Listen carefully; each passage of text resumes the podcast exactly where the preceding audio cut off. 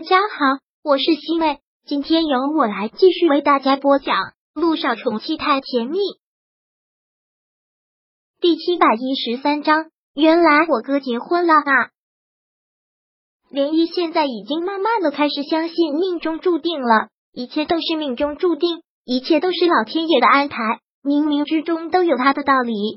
注定他要遇到一个渣男，被一个渣男伤害一次，注定他会苦尽甘来的遇到这个男人。他对男人没有十足的安全感，对男人结婚前和结婚后的模样也看得清，但这一刻还是会相信穆思辰，因为他看过穆思辰写的所有的小说，他看过穆思辰之前写的日记，从这些里面就能够看出一个人的人品，一个人为人好了，结婚之后也不会变得太坏。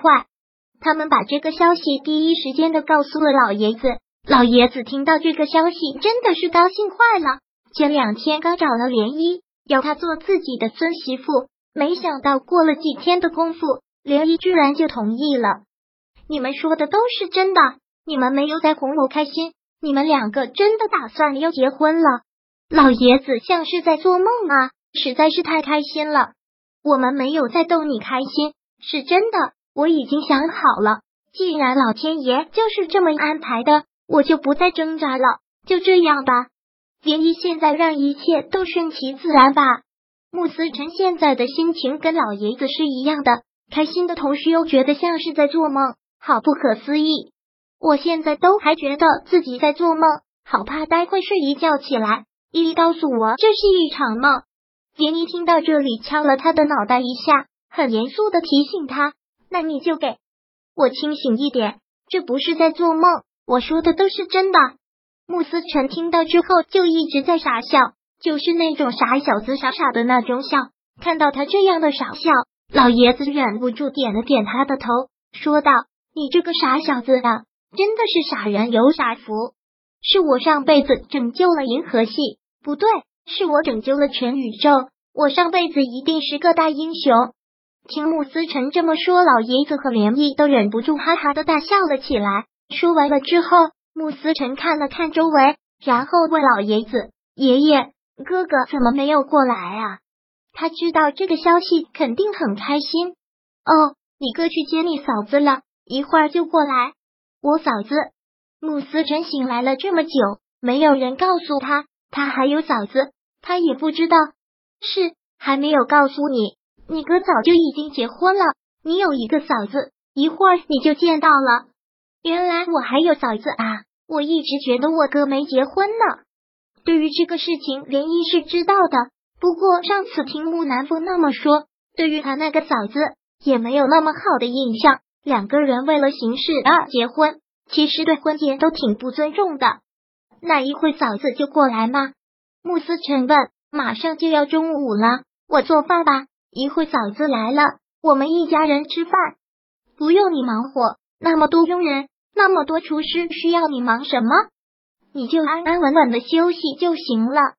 你们也没有告诉我还有个嫂子啊，我都还没有准备礼物，是不是太不礼貌了？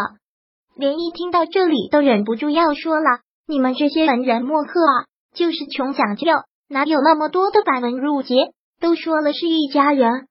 当然莲漪心里不是这样想的，形式上来说是一家人，但严格意义上来还真的只是一个形式。知道他还有一个嫂子，知道马上就要见到他嫂子了，穆思辰特别的开心。看到他那股开心劲儿，莲漪好像还有些吃醋。就这么想见到你嫂子啊？对你嫂子这么感兴趣啊？莲漪突然这样的问，好像还杂着一丝的生气，真的是让穆思辰吓了一跳，然后连忙对他解释，不是啊，是我以为我哥还没有结婚，我才知道原来我还有嫂子，我多开心啊！我前几天还在想，我哥那么优秀，以后要找一个怎样的女孩子配他才配得上，真想不到我哥都已经结婚了。你是不是特别喜欢你哥哥啊？当然了，他是我亲哥哥啊！在刚醒过来的时候，我头脑一片空白，除了你谁都不可能给我安全感。但慢慢的我觉得爷爷和哥哥很亲切，可能就是骨子里的血浓于水吧，我跟他们两个就很亲，一种冥冥之中的亲切。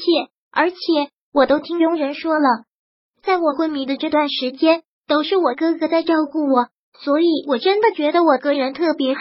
我想要一个很好的女孩子才能配得上他，我一直还在心里操心我哥的婚事来着。现在我知道原来我有嫂子，那我多开心啊！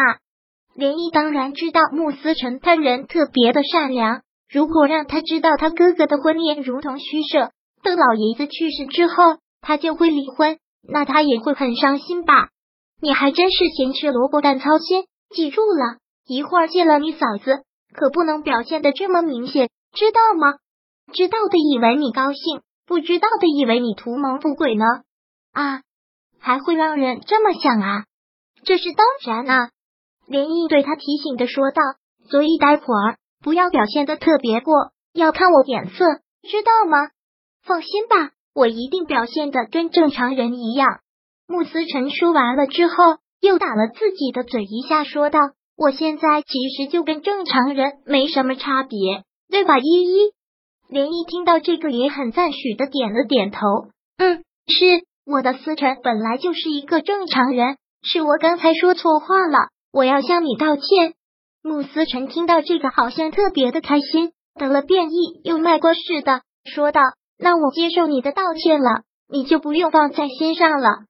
莲漪用力的点了他的头一下，说道，你这个臭小子，说你胖你还喘上了，一会儿你嫂子就过来了，赶紧换件衣服，要给人留下一个好的第一印象。嗯，好。穆思辰说道，让你帮我挑一件衣服。好。莲漪现在当然是乐意小劳，她现在特别的贤惠，帮穆思辰挑了一件西装，给他打上了领带。嗯，我家思辰穿西装的样子好帅呢。莲漪打量了他一圈之后，很赞许的点头。